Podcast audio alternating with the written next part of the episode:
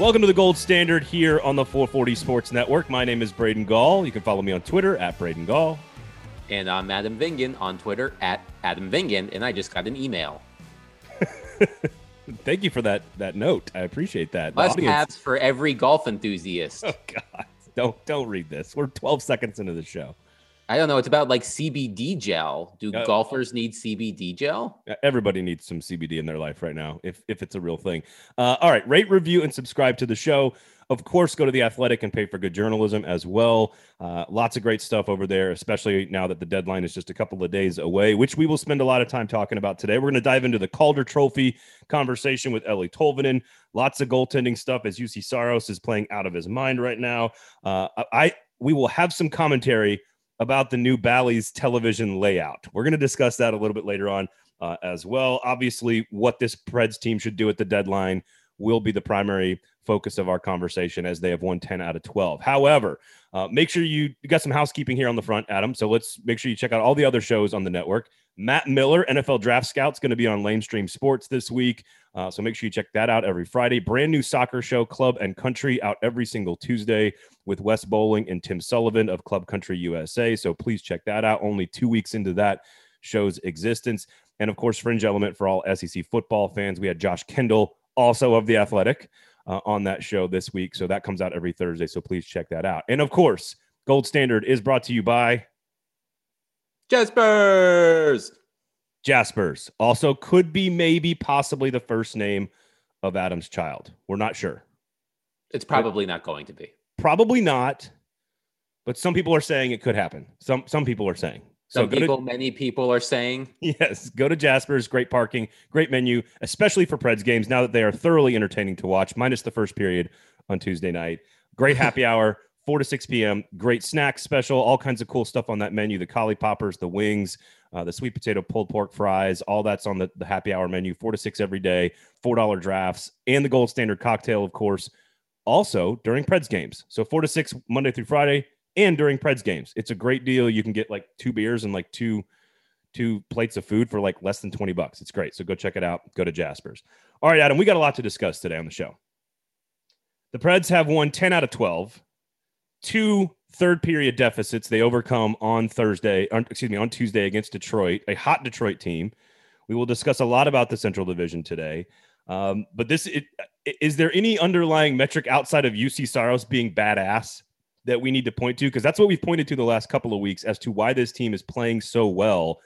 They keep losing players. We'll get to injuries in a second, but they keep winning. They keep finding ways to win. And outside of that Dallas game on Thursday, which uh, was a 4 1 loss, 3 nothing over Chicago, critical points there, critical points this week against Detroit.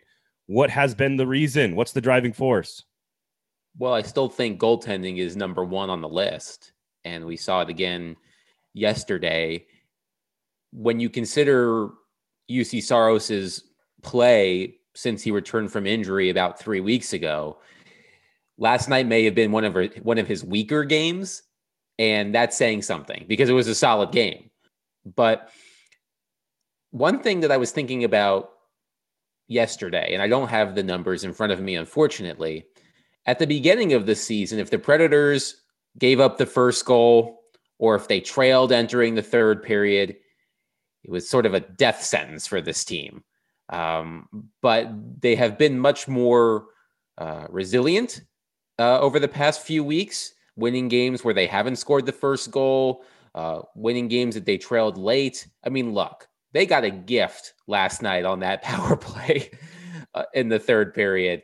That was such a bad call. Uh, was it on Marc Staal? I think it.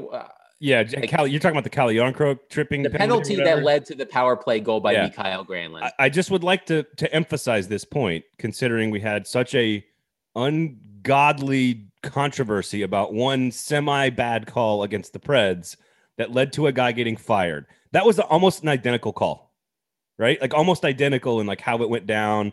He trips as he's skating into the zone, like it's kind of weak sauce. Even I think even the television broadcast was like, uh, yeah, we'll take it. so just I just want to point out that in hockey these things go both ways. That's all. They do, and perhaps that was the makeup call to the makeup call from a couple of weeks ago. Who knows? Um, but they took advantage of it. You can only play the game that's in front of you, and that's what they did.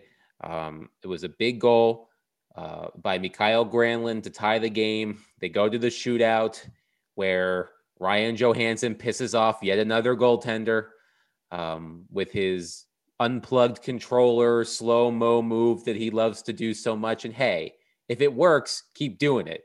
Um, uh, that, does that eventually lead to some somebody on the fourth line like popping you? Like, hey, don't try that crap in the shootout tonight if we get into overtime, buddy. And you get a if, little, if, little mustard under the chin there. gets angry about a shootout move before a game, then they need to get their priorities in order.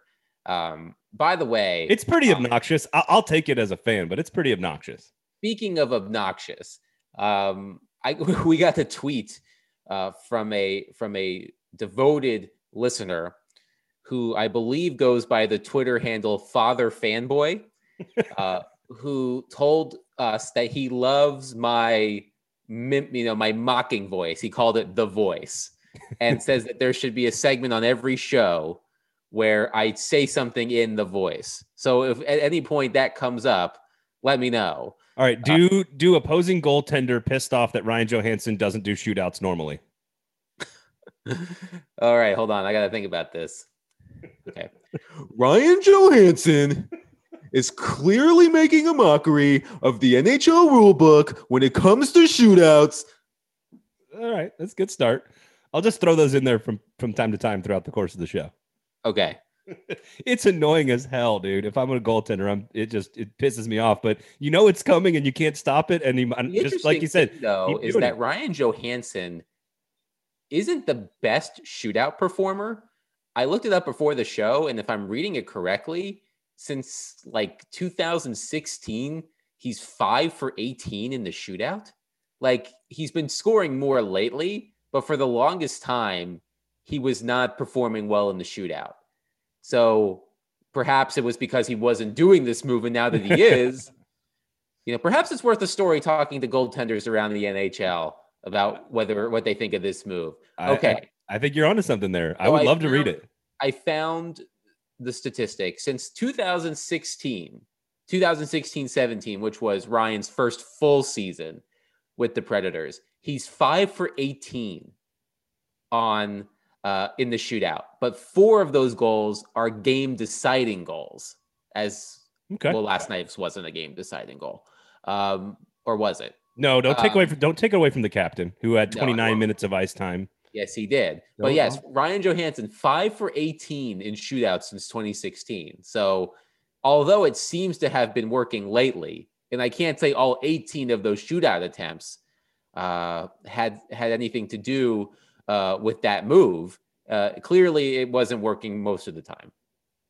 So Juuse Saros seven and two with a 121 uh, goals against average and a 96.4 save percentage since returning from injury. He has been absolutely dominant. We saw this last year when he was white hot and basically carried this team and was the reason that they were better under John Hynes than, than they were under Peter Laviolette.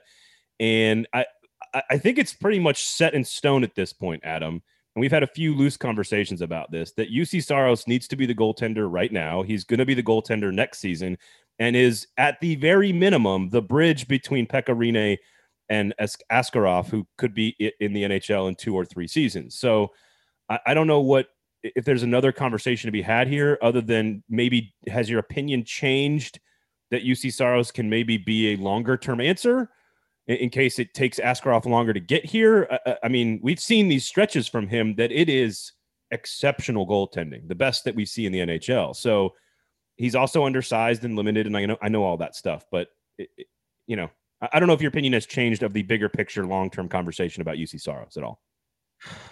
I'm not sure it has. And you're right. We saw this exact same thing last season um, when Juuse Saros started. I believe it was 16 of the Predators' final 21 regular season games, and, and and basically carried the team into the postseason. And I have some of his fancy stats up right now since March 18th. And the reason we use that date is that was the game, I believe it was against the Panthers, uh, that he returned from injury after being out for about two and a half weeks. Um, Juuse Saros has saved 11.91 goals above expected. So the fancy way of, uh, the, excuse me, the simple way of explaining that is over the, his past nine games, based on the shot quality that the Predators have have surrendered to their opposition, Juuse Saros has saved the Predators nearly 12 extra goals. And how does that convert to wins? There are ways to do that. I'm not going to take the time to do it now. It would take too long. But you can guess just by watching hockey that right. if your goalie saves you an extra 12 goals or close to an extra 12 goals over a nine game stretch, you're probably winning a lot more than you should be. Um, so, so okay, you said should be. Does that mean this 10 out of 12 is something you're not buying? Like, are they are they just not as good five on five? Is it just purely is it is it just all Saros? Because we, we're going to talk about the power play being I, dramatically. I don't better. think it's all Saros. I don't. I do think the team has been better around him and Pekka when he's been in net too. Um, but I just there's just something about this stretch run, and it reminds me of the 2017-18 season. and I've brought this up before. The Predators won 10 games in a row during their President's Trophy season. And I remember, even as they were winning those games, they didn't look really good doing it. It wasn't this dominating 10 game winning streak where they were blowing out every opponent. I don't have, I would have to go back and look. I know I wrote about it at the time for the Tennessean, but I remember just digging into the numbers and thinking to myself, this team is playing really well. Obviously, they've won 10 games in a row. They're the best team in the league. But there's just something about this stretch that doesn't feel right. You know, you know, whether it was the goaltending, whether it was, you know, scoring more goals than expected, I'm not sure. But I get that sort of feeling about this stretch run too. And look, you can only win the games that are on your schedule. Yes, they beat the Red Wings a couple of times in this stretch. They beat the Blackhawks. You know, they're about to play Tampa later this week twice, actually, uh, once on Saturday and then once the following Tuesday, I believe. Um, so things will get tougher. They've got Carolina coming up. Um, but when I look at this stretch, if you're if you're watching them play and you're skeptical about whether this team can continue this for you know the rest of the season or potentially into the playoffs, you know I share that skepticism then, then again, I'm always skeptical of everything. So take that for what it's worth.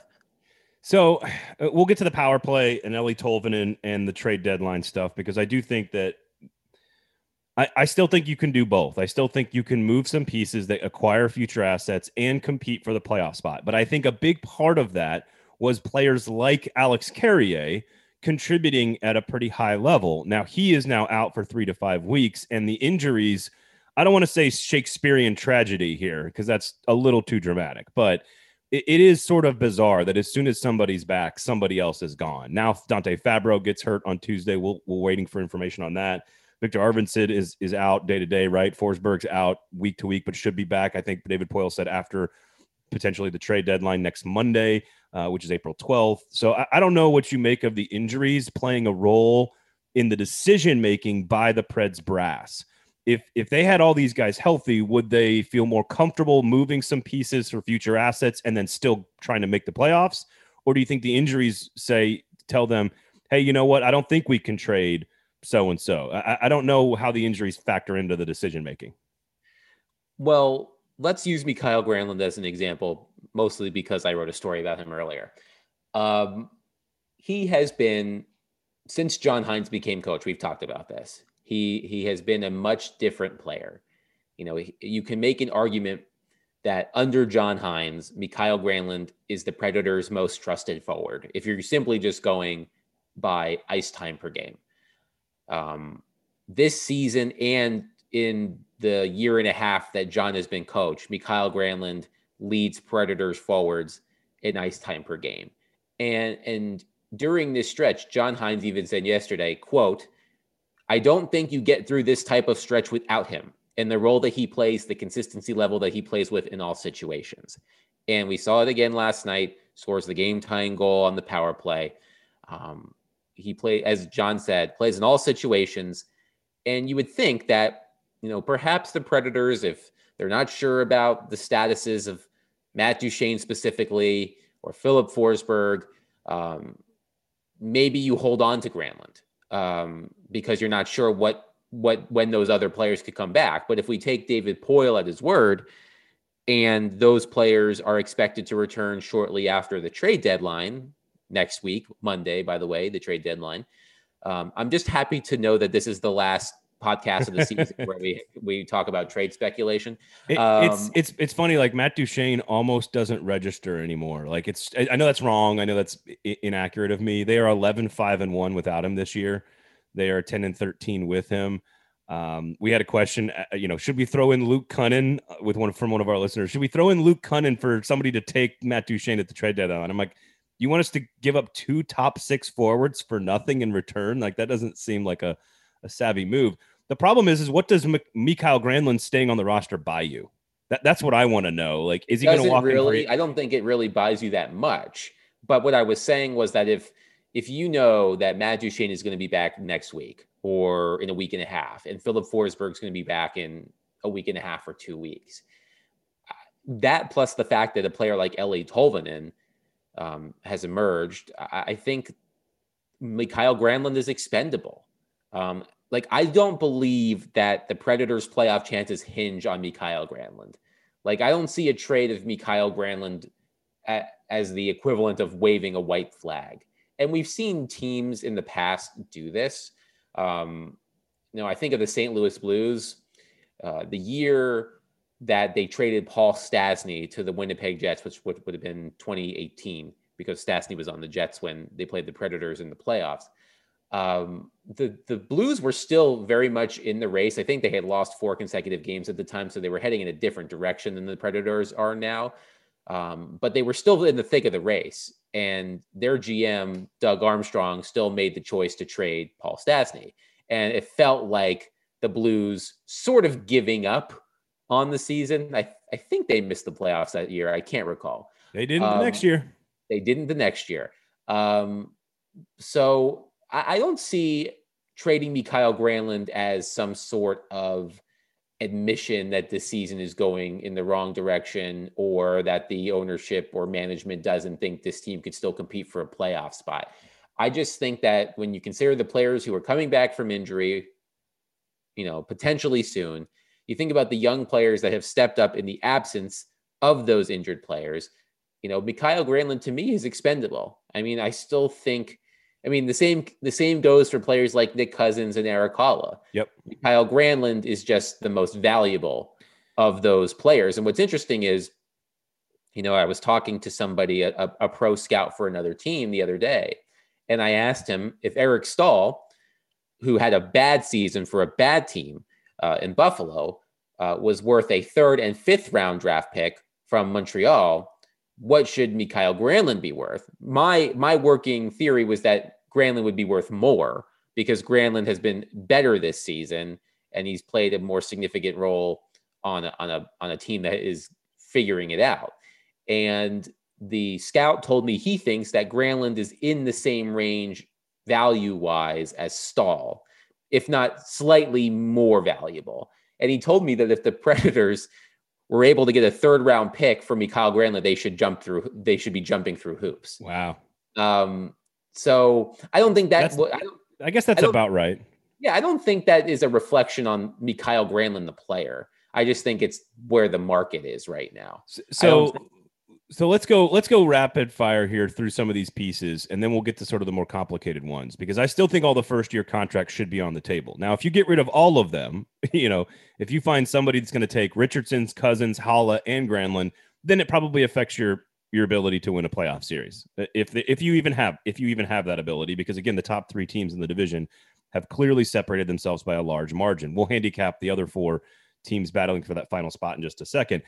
But it sounds like Forsberg, even with a massive contract negotiation coming, Ellis with his injury, and Ekholm with only one more year on his deal and needing to be protected in the expansion draft, it sounds like all of those conversations we were having are, are now put to bed, right? Like like rapid fire, for, rapid fire here. They're At they're done, right? Maybe Like, the I- end, maybe the end of the season they move Ekholm.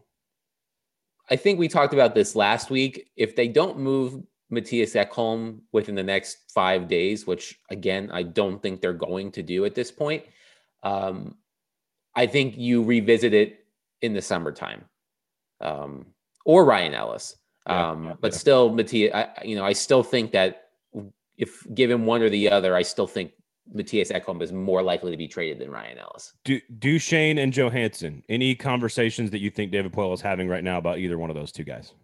Perhaps with Seattle to determine how much it's going to cost for one of them to be taken by the Kraken. Because yeah, I mean, I think Pierre LeBrun. Well, I don't. I don't think I know. Pierre LeBrun wrote a story last week, I think it was, or maybe a couple weeks ago, where he was talking about Seattle's role in this trade deadline. Although Seattle can't make any trades right now, you know, they can at least you know discuss the loose framework of trades and you know, I have to imagine that GMs around the league, just based on what Pierre Le- Pierre LeBrun reported, that you know they're calling and saying, "Hey, you know, this is what we're thinking with the expansion draft. This is the player that we we want you to take, um, or would like for you to take. You know, what would it take?"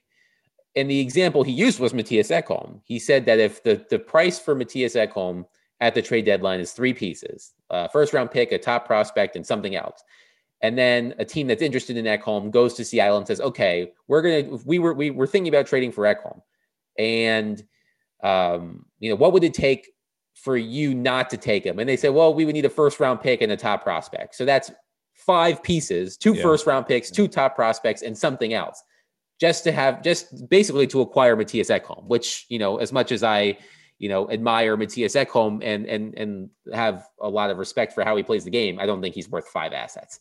Um, so I, I think maybe those conversations are being had Okay. about Ryan Johansen and Matt Duchene. So perhaps the Predators are trying to get a sense uh, of what they might have to give up if they were willing to, you know, leave one of those guys out in the cold. So, so Pekka, Arvidsson, Forsberg are now not non-discussions, correct? I think right now, Who are the Like, names that are in play? For me, I think the names that the, the top three names that should be in play realistically are Mikael Granlund, Eric Haula, and Nick Cousins. Um, Brad Richardson can't stay on the ice. Um, he's been, you know, he was on IR for like a month and then he got hurt again. Um, I'm not sure if you have, you've seen the episode of The Simpsons Homer at the bat, right? The one where Yes. The one where they where all of the major league baseball players join the Springfield power plant baseball team and then they all meet unfortunate fates. Um, Ozzie Smith gets lost in the Springfield mystery spot, and that's where I think Luca Sbisa is right now. Um, you know, he played 10 minutes in one game two and a half months ago, and no one has seen or heard from him since. So I think he's been sucked into the Springfield mystery spot with that uh, was a that was a lot of analogy for a Luca Sbisa take. Well, I made a reference to Made a few weeks ago, and I got. I mean, I eventually worked it to where I needed to go. So, um, so you know, Luca Sbisa, you know, is somewhere on a milk milk carton. Yeah. Um, and, and Richardson, Richardson would be involved in these conversations if he wasn't hurt all the time. Yeah. Or if he wasn't currently hurt. Like if Brad Richardson was healthy right now and playing, I would throw him into that mix. But for me right now, it comes down to Mikael Granlund, Nick Cousins, and Eric Haula. Those are the three players that I think if players were to move between now and Monday, those were the three I would say have the best chance of being traded. And again, I'll, I think the beauty of this is that you can move those three, acquire a couple of assets, nothing major, not not like anything Matthias Ekholm's going to get you back in return, and still make the playoffs, and still be better than Chicago, Columbus, and still be better than than Dallas. Uh, I, I still think that that's totally possible. I the question is, keeping all of those guys, does it give you a better chance to beat the one seed? That that's the question. Like if you keep all those guys do you think there's an outside chance that they can beat Florida, who's in first place as we as we record this, or whoever, Carolina or Tampa? That that's the real question. Is like, do you- Granlund, Mikael Granlund, maybe, maybe. I think Nick Cousins and Eric Haula, you know, ha- have played a certain role, and I think relative to expectations, Cousins has been fine. I think Eric Erik Haula has been a disappointment. Um, so I don't think you lose anything by losing Eric Haula and Nick Cousins. Like I think you can plug in Rem Pitlick and I don't know somebody else, another forward, um, into their spots, and I don't think you're going to miss anything. Mikael Granlund would be the one where I would say maybe he moves the needle slightly. I still think if he's on the team, they're still a heavy underdog against sure. Florida, Carolina, or Tampa Bay. But you can make the argument that they have a better chance with Mikael Granlund. I, I think Eric Haula and Nick Cousins, if you lost them and replaced them with Rem Pitlick and I don't know, help me out here. Um, I mean, I'd like to see Tomasino in that in that group, but I don't think. Yeah, Philip Tomasino. I don't think you're. Yeah. You know, I don't think you're missing anything. Yeah. Like, I don't think you're. I don't think fans are going to miss either of those players. Speaking of Philip Tomasino, we will talk about the young players, including the Calder Trophy chase with Eeli Tolvanen. We'll dive into Luke Kunin. We'll dive into the handicap, the rest of the race, of course, uh, as we have maybe four teams for one spot. We'll do that. Uh, and of course, talk a little Bally's television aesthetics, if you will. So we'll do that coming up in just a second. The gold standard is brought to you by Jaspers. Jaspers. Jaspers. if we just say the name for a minute and a half, do you think they'd be happy with us? I think they would. Like subliminal messaging, right? Jaspers. Jaspers. Jaspers. Jaspers. Jaspers. Jaspers. Uh, great happy what hour. The, what was the Charles Manson? What, what did Charles Manson? which, which Beatles album did he play backwards? I didn't know about it. I guess I need to read up on my Manson. I'm, I'm, I'm out of date on my Manson. Is it the White Album? I don't know. Let Ooh, it be Helter, it, the song Helter Skelter. Did you just look it up? Yes. That makes sense. That makes sense. Let's look at look, let's look at Wiki, excuse me, Jaspers. We're looking at Wikipedia about Charles Manson here. Hold don't on. mind us, Jaspers. We're going to talk about a serial tracks, killer. another along with other tracks from the White Album, Helter Skelter was interpreted by cult yeah. leader Charles Manson as a message predicting interracial war in the U.S. Manson titled his vision of this uprising after the song. Yeah, it was something about like oh Charles Jaspers interpretation. Anyway, so if we just say Jaspers over and over again, perhaps people will just show up. It puts the Jaspers in the basket. That's what it does. I can't believe you got a Manson reference into this ad. I, I, I you have done some amazing Man's reference into this ad. So. You have you have done some amazing work to get some amazing stories into our Jaspers copy. I'm telling you what, man, you are quite you're you're very creative, is what you are. Um, great parking lot, fantastic place to watch the game, including the Nashville Predators, who are now making a playoff push, of course, who are in the playoffs. We could be watching playoff games in Nashville, and of course, you should be watching them at Jasper's, the gold standard cocktail named after this podcast, which is an indication that we've made it, Adam, which is a whiskey drink and very, very, very refreshing. Great happy hour, 4 to 6 p.m. every single day, Monday through Friday, and during Preds games. So uh, when the Preds are on the ice, you get great options for food. It's an elevated menu by Deb Paquette from Four Top Hospitality. It's basically just an awesome place to go watch the game. So you it should is. go do that. And I would like to give a shout out to our listener, Brandon Chrisman, who tweeted at Jaspers uh, on March 20th uh, with a picture of the gold standard. And he said, when you're at Jaspers, thanks to 440 Sports, you got to get a gold standard, right? Delicious. Thanks again. So, Brandon, thanks for drinking the drink, and hopefully, and uh, everybody who uh, who also goes and tries it, send us a send us a picture. So I've got some in-laws that are like season ticket holders since like 98 that are like mm-hmm. diehard Preds fans. And one of their like buddy, like his brother-in-law or whatever, eh, you know, was at Jasper's and he sent me a picture of it. And he's like, Yeah, I'm drinking the gold standard at Jasper's. We love the show. And I was like, Can you can you tell Jasper's that, please? Can you put that on the mm-hmm. socials and tag Jasper's in the so, er, so here's what we're asking. If you take a picture at Jasper's, tag Jasper's, tag 440 Sports you know, just do us a favor. That's all. Go to Jasper's and take a photo of your beautiful food and your wonderful cocktail, and then maybe we'll do something for for our listeners in the off season. How about that? I just yes. I just made a promise. I don't know if I can keep. well, that's what happens when you I don't know. I don't know where I was going with that. No. I lost my train of thought. when you when you do ads live. when you do ads live, you say things you don't mean. I I will listen. I may have some stuff from Jasper's to give out in the off season. I'm not. That's not a that, that's not a false hope. There, there's a chance. There's a chance. Uh, all right, go to Jasper's, watch the Preds. They're really good right now, and the Jasper's food is really good, and the parking is really good. It's free. Go to Jasper's.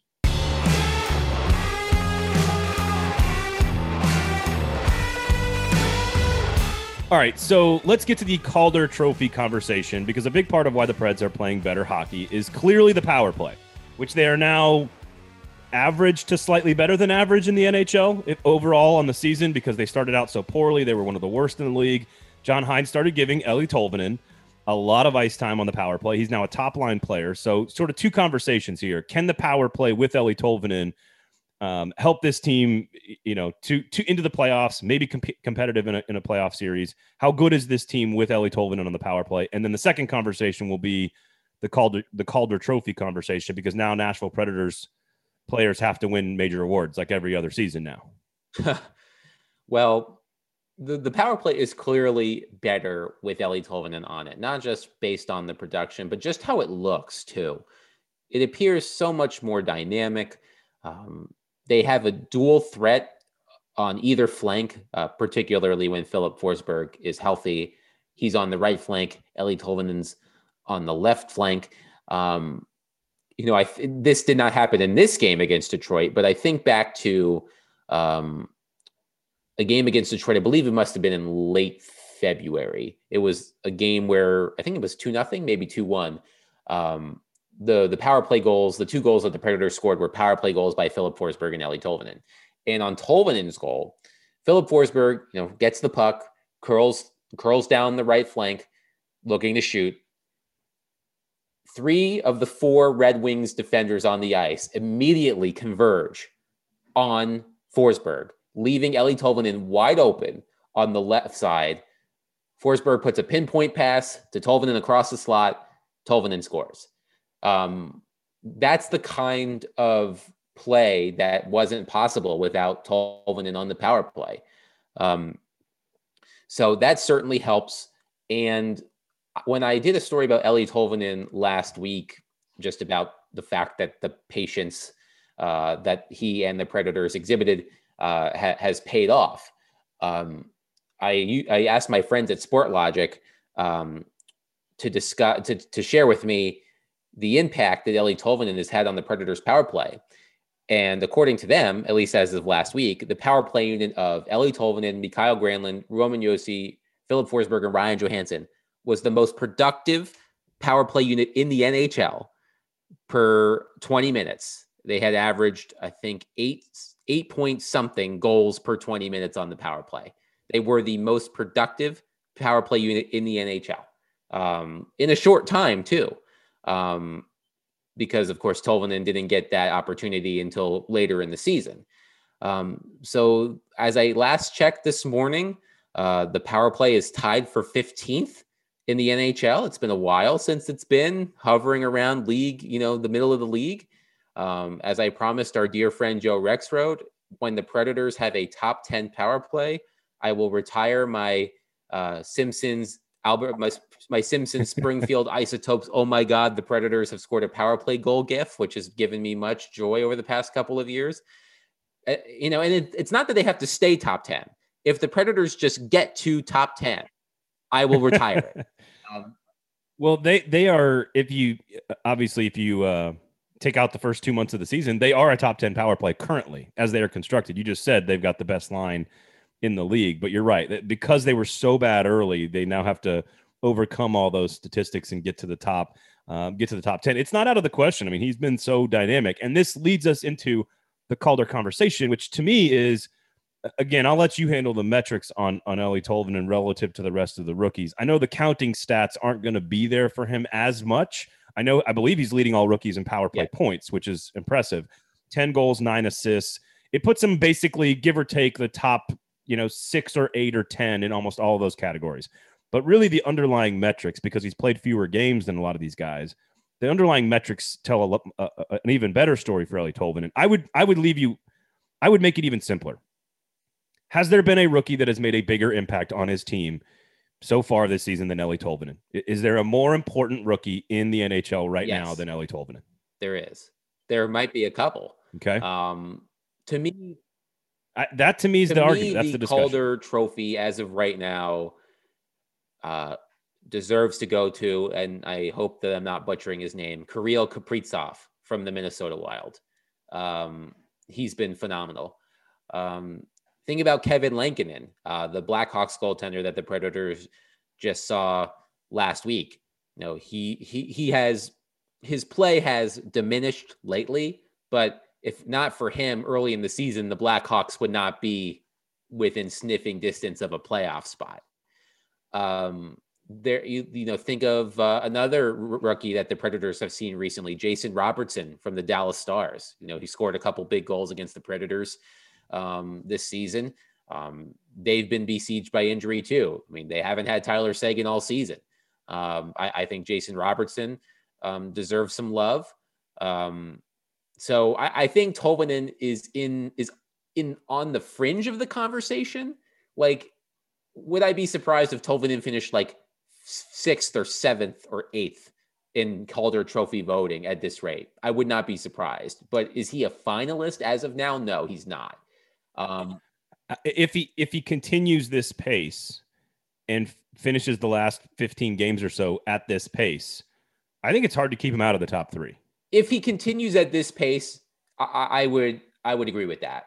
Um, but I, I, the thing I'm the thing I'm getting at is that I think there are other rookies who have done it better longer this season than Eeli Tolvanen, and some of that is not Tolvanen's fault. I mean, I remember he didn't make the opening night roster, um, which is a, a decision that we can uh, discuss at another point. Um, but you know, I look at Kaprizov, who's been great for the Wild, and look, it's been harder too because you're not seeing this. You're seeing the same teams and players over and over again.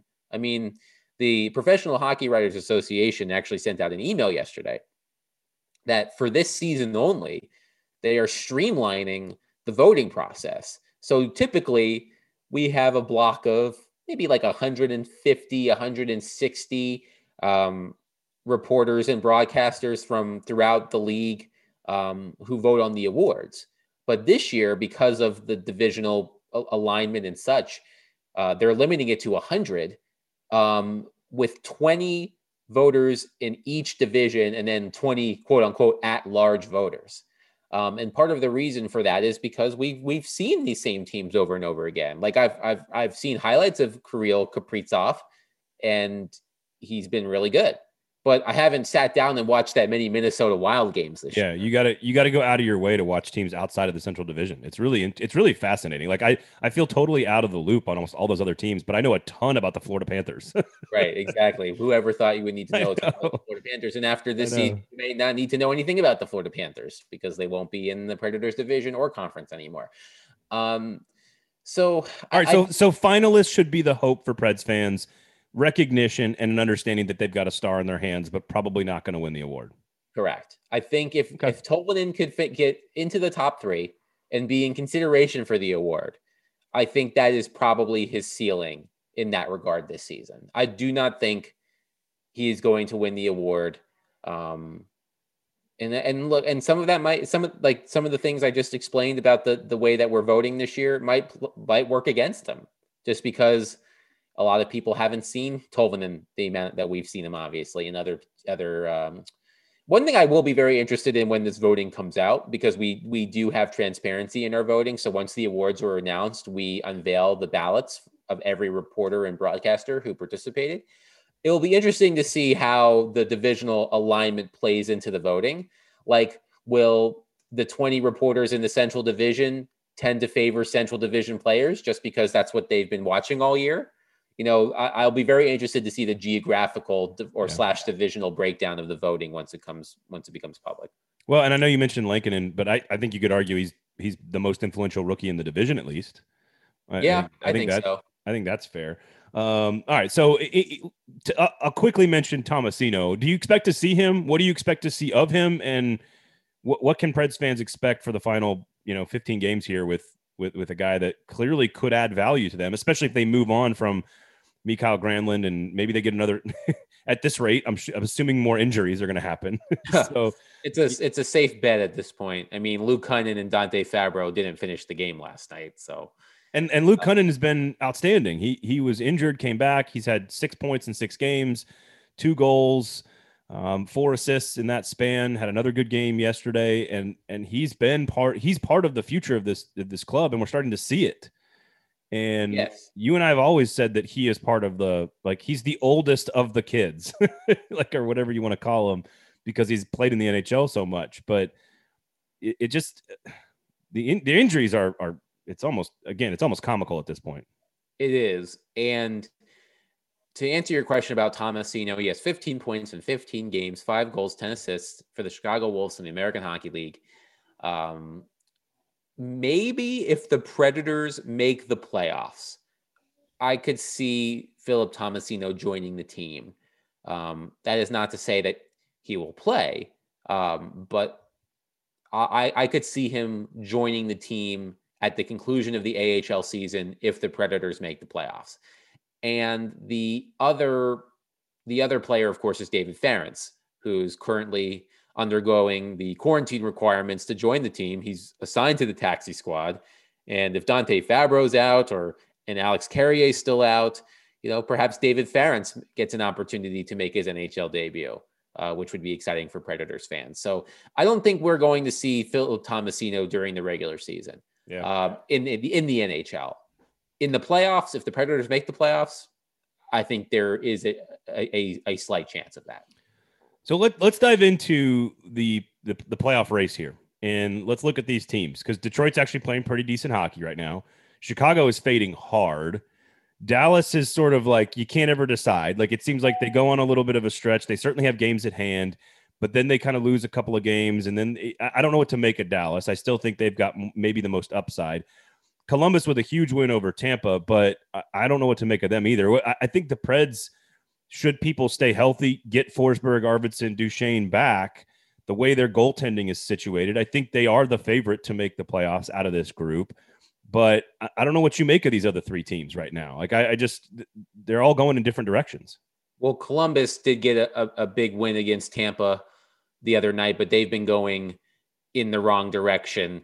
Um, Dallas lost last night to Chicago, if that if I'm correct about that. Um, I'm I'm pulling up our uh, daily um, playoff chances and projected standings, which are updated every evening. Um, let me scroll down. Of course, the Central Division is all the way at the bottom. At this point, the Athletic gives the Predators a 46% chance of making the playoffs. So Carolina, Tampa, and Florida, all 100%. They're all making the playoffs. We know that. Nashville is at 46. Dallas is at 27. Uh, Chicago, 25. Columbus, 2% to make the playoffs. So for me, So it's a three team race. it's, it's according to our stats guru Dom Luszczyszyn, it's a three-team race. Um, but the one thing that keeps Dallas in the conversation is the fact that they have these games in hand. Um, so it kind of it like it actually I like if you're a Predators fan, and you can tell me if I'm wrong here. The fact that the that the Blackhawks beat the Stars in regulation last night was the best case scenario. Of course, you don't want it to get to overtime because you don't want both teams to get points. Right.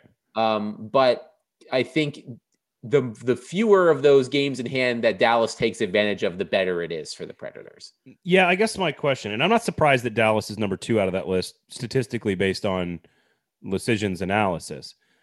What I think is interesting is do you believe that Chicago can hold on? Do you believe that they've got the staying power? Or do you think they just had a hot stretch to start the year like I did and that they were going to fade and come back down to earth like they have? And do you see Dallas taking advantage of those games? I, I, I agree with the statistics here that the Preds are clearly the favorite and that Dallas is the wild card to watch. Now, to your point, that means Chicago's win over Dallas is something you want as a Predators fan. But I think when you look at who's who am I concerned about in the last week of the season that could that could win a couple of games and steal that playoff spot, it does feel like it's Dallas. It, it feels like it's Dallas, especially if at some point in the next couple weeks, and I don't know, I haven't checked our reporting from our Stars reporter Saad Yousuf in the past couple of days, but if Tyler Seguin and Ben Bishop can somehow get back into the lineup before the season ends, like that's a big deal for them. Um, so yeah, Dallas would be the team. If I'm a Predators fan, that I would be most concerned about um, stealing that fourth spot. So Chicago, not you're buying the fall from competitiveness, not how they played earlier. I think it's somewhere in the middle, but I'm I'm more inclined to think that they are what they've been lately is what they most likely are. What are they like? They're like they're like three out of eleven, something like that, or four out of twelve, something like that. So something along those lines. They're they're not playing great hockey. So I do think this is also another reason why it's okay to move some pieces.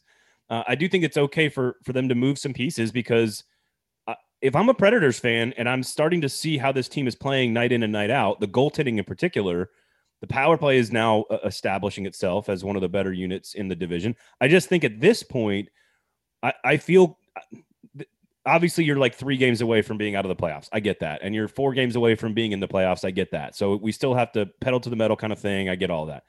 But I do feel like the Predators are clearly the favorite here. And I feel comfortable moving on some pieces to gain future assets and still making the playoffs. That, that's why I feel like the strategy is, is sound because they still feel like the best team out of this group. They're clearly playing the best hockey right now. I do think Dallas is more talented when they are fully healthy. But for how many games is that going to be? Yeah, that's that's that's a good question. It's you know when I think of what the like we talked about before, I think the Predators should I should don't I do not think they should stray from what they've been doing um, or what they might have been doing, um, which is still selling assets. Now it doesn't need to be a liquidation sale as I've been calling it, but some light redecorating is still what I think they should do because you're right. I don't think trading a player like Mikael Granlund or Erik Haula or Nick Cousins is going to significantly dampen the Predators' chances of making the playoffs. All right. So, any other thoughts on on the race? You know, a couple days before the trade deadline, final final parting shots on these three teams or the schedule coming up again: Detroit, Tampa, Dallas before the deadline, and then they play Tampa again on Tuesday. So, anything else you want to add to that conversation? I don't think so. I think, well, I don't think anything that's going to happen in the next three games, barring either three consecutive regulation losses or more significant injuries, is going to change the Predators' approach to the trade deadline. I think they have a pretty good idea of what they're going to do at this point. Yeah, I, I tend to agree. Um, all right, any other hockey stuff you want to discuss? Maybe, maybe power rankings the, the illustrious power rankings. I don't really power rankings. All right, go ahead because I want to talk about. I want to talk Bally's. So okay, I'm going to go with Florida number one. They're at the top of the division, so I'll give them the credit for that. I'm going to go Carolina two. Here's where it gets spicy.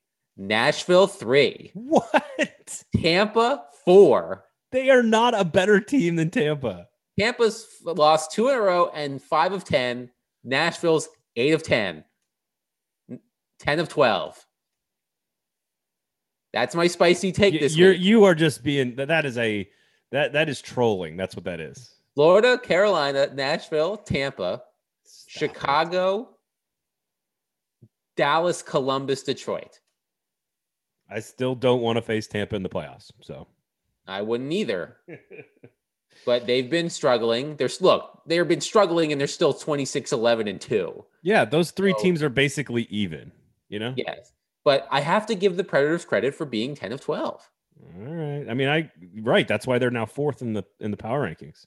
I know, but I'm I'm I'm throwing Predators fans of bones for the next All time right. they say I hate their favorite team, which is All inevitable. Right. Adam Vingan hates the Predators so much I should have asked you to do more of those voices. I didn't. That's okay. I, I, try try. Uh, you know, what do you what What do you mean Eeli Tolvanen is not a Calder Trophy finalist? What do you mean Eeli Tolvanen isn't in the Calder Trophy conversation? Without Eeli Tolvanen, the Predators' power play would still be the worst in the league. It's not. It's not far off. No. And and I I, I ask this every time. You have 86 that using it with the wife uh, during pregnancy, correct? Well, it's safer to use it in the second trimester because she's not as in, much discomfort as she was the first trimester. So yes, I trust me, I totally understand that. All right, I, aesthetics are a big part of sports. uniforms, jerseys, sweaters. People get fired up and pissed off for greatness when it comes to uniforms. But I think TV broadcasts are the same. I think people lose their minds over TV broadcasts. And of course, they made the big switch from Fox Sports, Tennessee, South Network.com to, to Bally's. And I, you know, uh, I, I, have a few things I would I would add about them. I, I do think that they desperately needed the, the old Fox Sports clip art desperately needed an upgrade uh, from a graphics package standpoint. Visually, they needed to do that. The new Bally's graphics are an upgrade. I still think they're they could still use some work. I still don't think they're as good as some other networks out there, but Uh, it's clearly an upgrade. So I think that's a positive. Get the damn scoreboard off the bottom of the screen, though. I don't need to see all of the scrolling games of all the other teams that are playing. I've got that on my phone. I've got that on my computer. I already kind of once you know a score, you don't need to see it again. It just it fills up the bottom of the screen. I'm not sure I love it on the bottom there all the way across. I do like that it's been upgraded and that the package is enhanced and looks more modernized. But I know I don't know if I love where it's been located, and the shootout counter is kind of weird too. So I think first of all, isn't Bally a chain of gyms? it, it, used to be. It's a sport. It's a it's a it's sports book sports gambling. Wait, so how does a company go from gyms to sports betting? It's a different. It's a different company. It's a different Bally's. Yeah. Yes. Oh, you really didn't know? Like no. Yeah, it's a it's a sports book. I remember there used to be like a Bally Total Fitness by my house growing up. Yes, there there was. That's was. what I thought it was. In I thought 1997. It, well, I don't know. I thought. Th- see, the fact that it's confusing to me means it's probably confusing to other people too. They should well, figure that out. What's What's hilarious is like I don't think I've ever seen, and maybe I'm wrong on this. I don't know. I don't think I've ever seen a, a parent company and then an entire sports network decide that their two brands are not worth putting on the name of the network. Like I know everybody's trying to find new revenue streams, and that's why they've sold the name of the network to Bally's. But Sinclair Broadcasting is is so toxic, and Fox Sports is sort of so irrelevant that they just sort of like could get rid of both of them and just replace it with it. I, I can't remember a name of a network being sold, like names of shows, names of fields, names of all different kinds of things, jerseys, everything. But I have never heard of a network truly just being the, the name being changed because normally you want your own network's name to be on the network.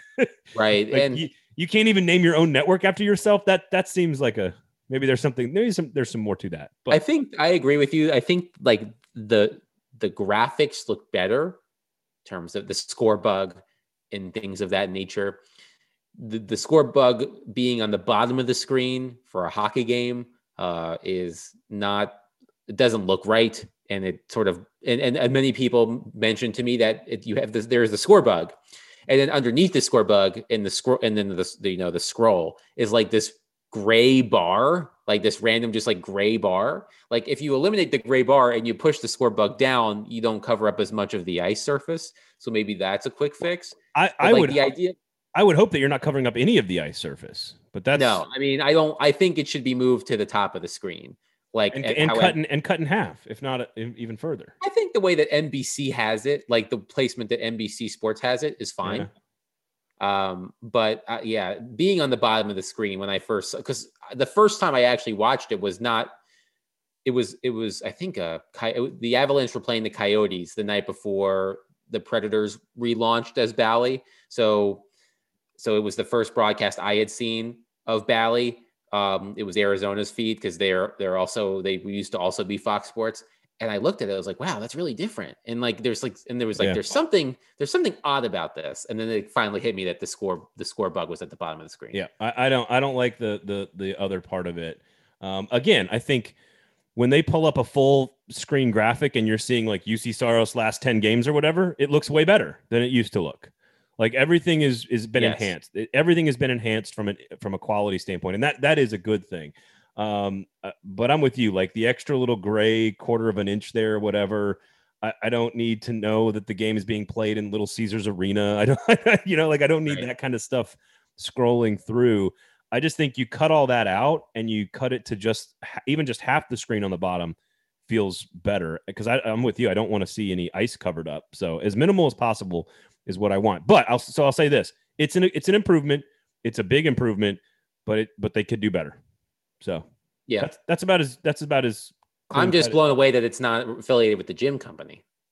Because I, even the I'm blown away that you didn't know that. Even the B looks like the Bally from the gym. But Like, wasn't that was wasn't that wasn't their color like a like a like a seafoam green? or something? right, here comes Google. I'm I'm pretty sure their colors were like seafoam. That's why the red. Bally like it's- Total Fitness Holding Corporation was an American fitness club chain. At its 2007 peak, it operated nearly 440 facilities located in 29 U.S. states, Mexico, Canada, South Korea, China, and the Caribbean. Are, are you done? No. Um, okay, fine. But their logo is red. Oh, it is. It's a red circle with a white B Okay, that's pretty close to. on Wikipedia. So that Pretty- so see, I'm not that dumb. Okay, I may be an idiot, but there is one thing that I'm not, and that is an idiot. yeah, I may be stupid, but I'm not dumb. There's no question about it. Uh, all right, well, that about does it for us today. We'll find out what happens at the trade deadline. I'm I'm genuinely interested to see what happens over the next couple of days. I'd like to think that they play it close to the vest, they play it shrewd, but they make a few moves to make this team better long term, while also keeping everybody intact to maybe make a run at a playoff series this season as well. Adam, where can people follow you and read your work? On theathletic.com, at on Twitter at Adam Vingan, and not at Bally Total Fitness. Nope. Because it doesn't exist anymore. Nope. You can follow me, Braden Gall, at Braden Gall. Please follow the company at 440 Sports on Twitter and Facebook, at 440 Media on Instagram. All the other great shows, of course, on the network as well. You've got Fringe Element, Reminder SEC show every Thursday with Aaron Dugan and myself. We've got Josh Kendall on the program this week. We've got Lamestream Sports, of which I know you listen, Adam. That coming out on Friday. Matt Miller, NFL Draft Scout, going to talk about covering the NFL draft through the media and talk a little Titans with him as well. So check that out. Club and Country, our brand new Nashville SC podcast, out every Tuesday with Wes Bowling and Tim Sullivan. And of course, the 440 out every single morning. So please rate, review, and subscribe to all of the great shows from the 440 Sports Network and go to Jaspers! To watch the Nashville Predators. Great happy hour, 4 to 6 p.m., Monday through Friday, and during Preds games.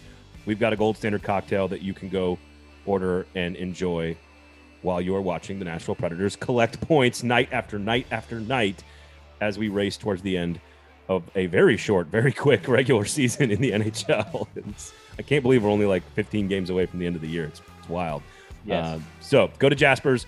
Uh, it's great parking, great menu, great place to watch the game. For Adam Vingan, my name is Braden Gall. Thank you all for listening. Please rate, review, subscribe, share the show, tell all your friends. This has been the gold standard on the 440 Sports Network.